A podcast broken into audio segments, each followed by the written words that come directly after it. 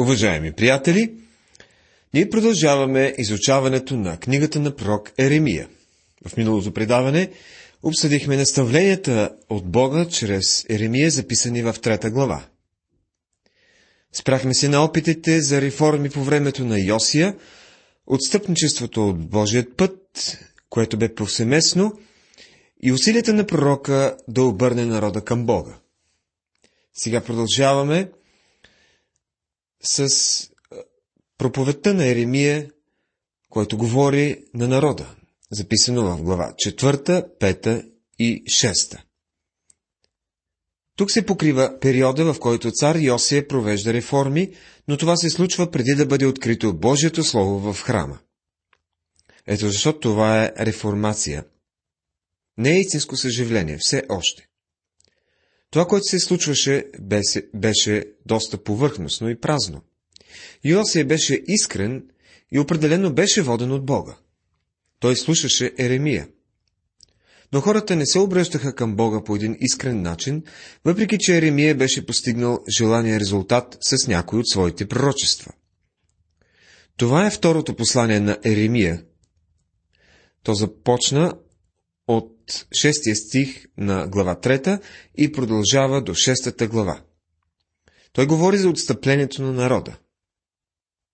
А при всичко това, сестра и невярната Юда не се върна от мене с цялото си сърце, но с притворство, казва Господ. Това говорихме в миналото предаване. Те се обръщаха към Бога по един доста външен, повърхностен начин. Ходеха в храма, правиха необходимите ритуали, но сърцето им не беше там. Всичко беше под давлението на Йосия. Това ни разкрива, че може да има реформация, без да се състои истинско съживление. А такава реформация без съживление не води до искрена и дълбока промяна. Ако този подновен интерес към Божието Слово днес прерасне в съживление, и не остане само една емоционална възбуда, която е обхванала хората, ще има успех. С времето ще се види дали хората се обръщат искрено към Бога или не. Въпреки, че по времето на Еремия имаше реформация, то това беше достатъчно, за да подбуди Еремия да произнесе едно невероятно пророчество в третата глава, 16 до 18 стихови.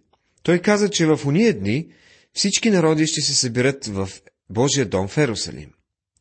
Дори този факт трябваше да подбуди Юда да не извършва ритуалите механично, но те ни откликнаха на пророчеството. И въпреки това Господ продължаваше да се обръща към тях с молба. Върнете се, чеда отстъпници. А сега в началото на четвърта глава виждаме изразен Божият отклик на всяко едно движение на хората към приближаване към Него. Казва Господ, ако се обърнеш към мене и ако махнеш мерзостите си от лицето ми и не бъдеш непостоянен, глава 4, стих 1. Той живо се интересува и иска да ги върне в правилни взаимоотношения със себе си. Бог им казва, че няма да ги изгони от земята, ако те се обърнат към Него.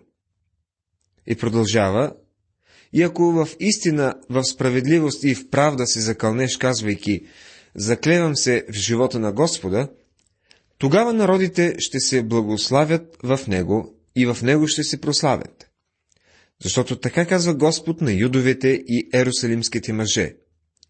Разорете целените си и не сейте между тръни. Глава 4, стих 2 и 3.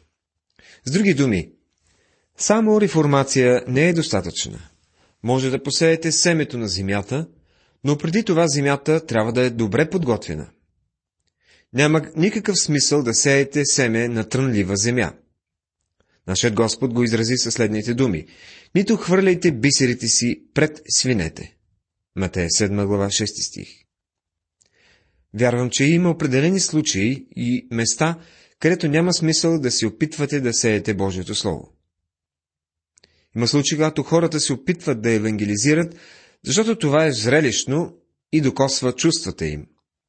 Бог казва, съборете тази фалшива основа под себе си. Както доктор Сайд го е казал, плуга на убеждението трябва да обърне закоравялата почва на сърцето. В остатъка от тази част първо ще видим едно отхвърляне на народа. Бог ще произнесе осъждение върху всички тях и ще ги призове да се върнат при Него. Накрая ще имаме ясно предсказание за Божието осъждение. Еремия не бе се поколебал да го изрече. Трябва да има повече послания като тези на пророците, отколкото послание на утешение. Фалшивата основа трябва да бъде съборена. Защото нашият народ е в опасност. Така както Вавилон се сгромоляса за една нощ, Александър Македонски умря за една нощ и цялата му империя се сгромоляса. Римската империя се срина отвътре, а така също и на нас може да ни се случи нещо подобно. Нашето, нашата сигурност не зависи от парите и от а, въоръжението. Ние западаме отвътре. Има морална деградация, която е по-страшна. Някой трябва да каже нещо по този въпрос, но за съжаление малко се говори за това. Струва ни се, че сеем семената си на трънлива земя, а Господ ни допреждава да не го правим. Земята трябва да бъде разорена първо. Да бъде подготвена за семето Божието Слово. Бог продължава да предлага на Юда възможността да се върне при него. Обрежете се на Господа и отнемете край кожето на сърцата си, мъже юдови и жители ерусалимски, за да не излезе яростта ми като огън и да не пламне така, защото да няма кой да я угаси, поради злото на делата ви. Глава 4, стих 4. Те бяха преминали само през външно обрязване. Обрязването беше белег, който показва, че някой принадлежи към израелската нация, но Бог не го беше дал само като някаква форма или ритуал. Обрязването имаше своето специфично терапевтично значение, но важното в него беше духовното му значение.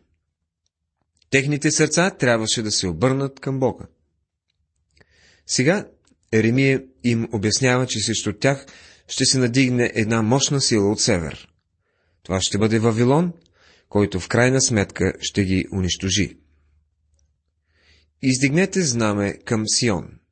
Бягайте, не се спирайте, защото аз ще докарам зло от север и голяма погибел. Лъвът из... възлезе от гасталака си и изтребителят на народите тръгна, излезе от мястото си, за да запусти земята ти и за да бъдат съсипани градовете ти, да да останат без жители. Затова препашете се с вретища, плачете и лелекайте, защото пламенната ярост Господня не се отвърна от нас. Еремия, 4 глава, 6 до 8 стихове. Юда беше видял как отвеждат десетте северни племена в плен. Сега Еремия ги моли да си извадят полука от това. Бог издига една нова сила от север и тази сила ще излезе и ще ги унищожи. Естественият човек не може да произведе никаква праведност от само себе си. Ето защо Еремия призовава хората да обрежат сърцата си. Но тук виждаме, че те отказват да се обърнат към Бога. И когато една нация или една църква или един човек отхвърлят Бога, той също ги отхвърля. Спомнете си, че Господ Исус дойде и предложи себе си като цар на Израел. Когато те го отхвърлиха, той също ги отхвърли. Той им каза, ето, вашия дом се оставя пуст. Матея 23 глава, 38 стих. Прочетете цялата 23 глава от Евангелието на Матей, а ако това не ви накара да побелеете от страх, нищо не ще успее. Не говорете само за нежният Исус. Те отхвърлиха Исус като свой цар и след това той отхвърли тях. И неговият гняв остава. Приятели, вие сте свободни да отхвърлите Бога. Това е ваша свободна воля. Но помнете, че ако отхвърлите Бога, Той също ще ви отхвърли. Той е търпелив, Той е милостив и дълго изчаква. Той ще ви предостави голямо количество възможности да се обърнете към Него. Но най-изтрезняващо е да видиш какво става с някои от най-привилегированите хора, които са отхвърлили Бога, независимо дали е израелтянин или една цяла църква. В крайна сметка Бог ги отхвърля и след това всички други ги смятат като безстойностни и отрепки. Днес твърде много хора претендират, че са последователи на живият и истинен Бог. Много от тях са членове на различни църкви. Много наши съвременници казват, че ние сме християнска нация. Но едва ли сме такава като цяло? Няма никакво наблягане на Божието Слово и като цяло не следваме живият Бог. Reader's Digest публикува една статия преди време под заглавие Книгата, която почти никой не чете. Някои учени, които представяха себе си за учени, говориха за Библията. Забележете какво се казва. Накратко, цитирам, един от начините да опишем Библията, написан от различни ръце в период от 3000 години, е като кажем, че тя е едно безразборно сборище от около 60 книги, които често са скучни, варварски, неясни и изпълнени с противоречия и несъстоятелности. Това е една композиция от книги, сбирщина от ирландска поезия и пропаганда, закон и легализъм, митове, мъгла, история и истерия. Край на цитата. Това, приятели, е една голяма лъжа. Човекът, който е написал тази статия, не познава изобщо съдържанието на Божието Слово. Ние днес се намираме в същата позиция като хората по времето на Еремия. Народът по това време беше отхвърлял Бога, но все още се преструваха, че го следват. Бог беше предупредил, че ще стане така. Никой не може да претендира, че има страх от Бога по един лицемерен начин и в същото време да очаква света да го уважава. Бог така е наредил нещата. Това не е популярно да се говори днес. Еремия и той не беше много популярен в своите дни. Но посланието, което носи тази книга, хората, които се отвърнат от Бога, ще открият, че и Бог се е отвърнал от тях. Сега позволете ми да повдигна някои важни въпроси, свързани с това послание. В 22 стих на 4 глава е записано Защото моите люди са безумни, не ме познават. Глупави чеда са и нямат разум. Мъдри са да вършат зло, а не да вършат добро, и те не умеят това. Човекът, който написа статията, която преди малко цитирах, е бил некомпетентен да пише относно Библията. Тези известни интелектуалци, които не са вярващи, не са способни да пишат за Божието Слово. Те не познават Бога и не би следвало да пишат за Неговата книга. Интересно е, че можете да прочетете една книга и да, разб... и да я разберете, без да познавате автора й. Човешката книга, написана от някой човек, може да се разбере от други човеци. Но ако искате да познавате Библията, вие трябва обязателно да познавате автора и да го имате за свой учител. Единствено Божия дух може да направи Божието Слово реално за вас. Сега, в пета глава, Еремия назовава някои специфични грехове. Чуйте първия стих. Обходете улиците на Ерусалим и вижте сега. Научете се и потърсете по площадите му, дали можете да намерите човек, дали има някой, който да постъпва справедливо, да търси честност, и аз ще посетя, ще простя на този град. Сигурно си спомняте историята за стария Диоген, гръцкия философ, който ходил по улиците на Атина с фенер. Хората го питали какво търси, а той им отговарял, търся честен човек. Никога обаче не го открил. И вие ще имате същият успех, ако потърсите честен човек във вашият град. Ако има някой такъв, аз ще прости на този град, казва Бог чрез Еремия. Защо Авраам не продължи да се моли на Бога за Содом и Гомор? Той спря с молбата, след като беше измолял от Бога да пожали града, ако има 10 праведника. Бог щеше да пожали града само за един праведник. Той трябваше да изведе един мъж, Лот, далеч от града, за да може да го унищожи. Вижте как говори Бог на своите люди. Заран са като нахранени коне. Всеки цвили по държината на ближния си. Глава 5, стих 8.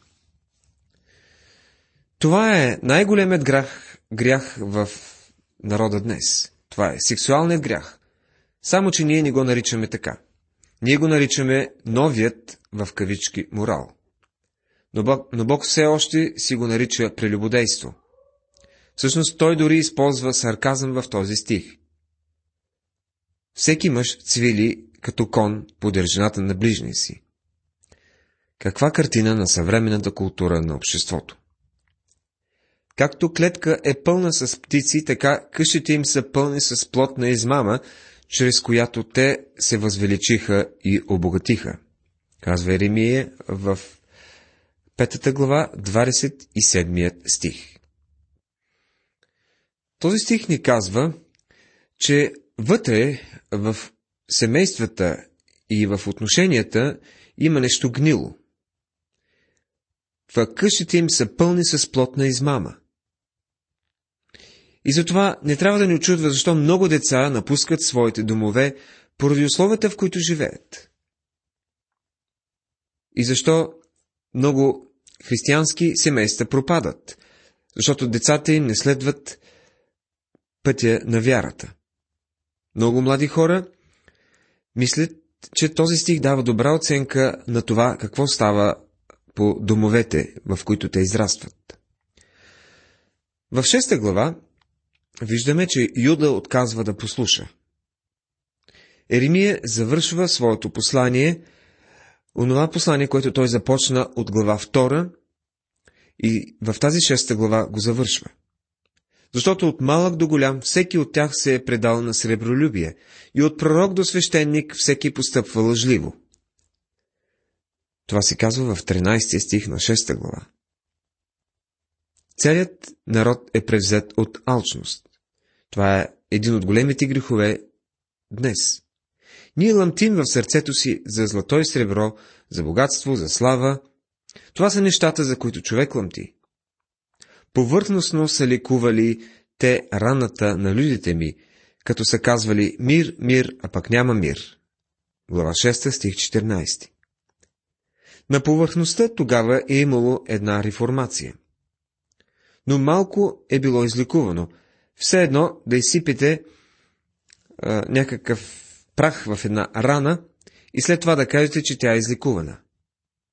Хората казваха мир, но нямаше мир. И днес слушаме много за мира, но реалността, за която си подготвяме, е един окончателен, обхващащ цялото човечество конфликт. Слушай, земя, ето, аз ще докарам зло върху тия люде, дори плода на помислите им, защото не послушаха словата ми, а колкото за закона ми, те го отхвърлиха. Глава 6, стих 19 Отхвърляйки Божието Слово, ние сме отхвърлили и Бога. А когато човек отхвърли Бога, винаги следва нещо. Сребро за смет ще ги нарекат, защото Господ ги отхвърлял. Книгата на пророк Еремия, глава 6, стих 30. Смета всъщност е нещо, което хората изхвърлят. Това е другата дума за отхвърлям. Вие отхвърляхте закона ми и аз ще ви отхвърля, а когато аз ви отхвърля, хората в този свят също ще ви отхвърлят. Това е интересно. Това беше вярно в дните на Еремия и вярно и в наши дни. Ние искаме да спечелим приятели и въпреки това не ни обичат много, защото може би сме отхвърлили Бог и Той ще отхвърли нас. Това е сериозно послание и не трябва да го третираме несериозно. Уважаеми приятели, тази вечер ние преминахме не съвсем подробно върху четвърта, пета и шеста глава. Тази вечер писанието ни разкри колко са опасни някои специфични грехове, които хората практикуват масово. И все пак Еремия не престава да насърчава народа да се върне при Бога. Нещо повече. Това е настоятелен призив, който звучи и днес. Бог да ви благослови.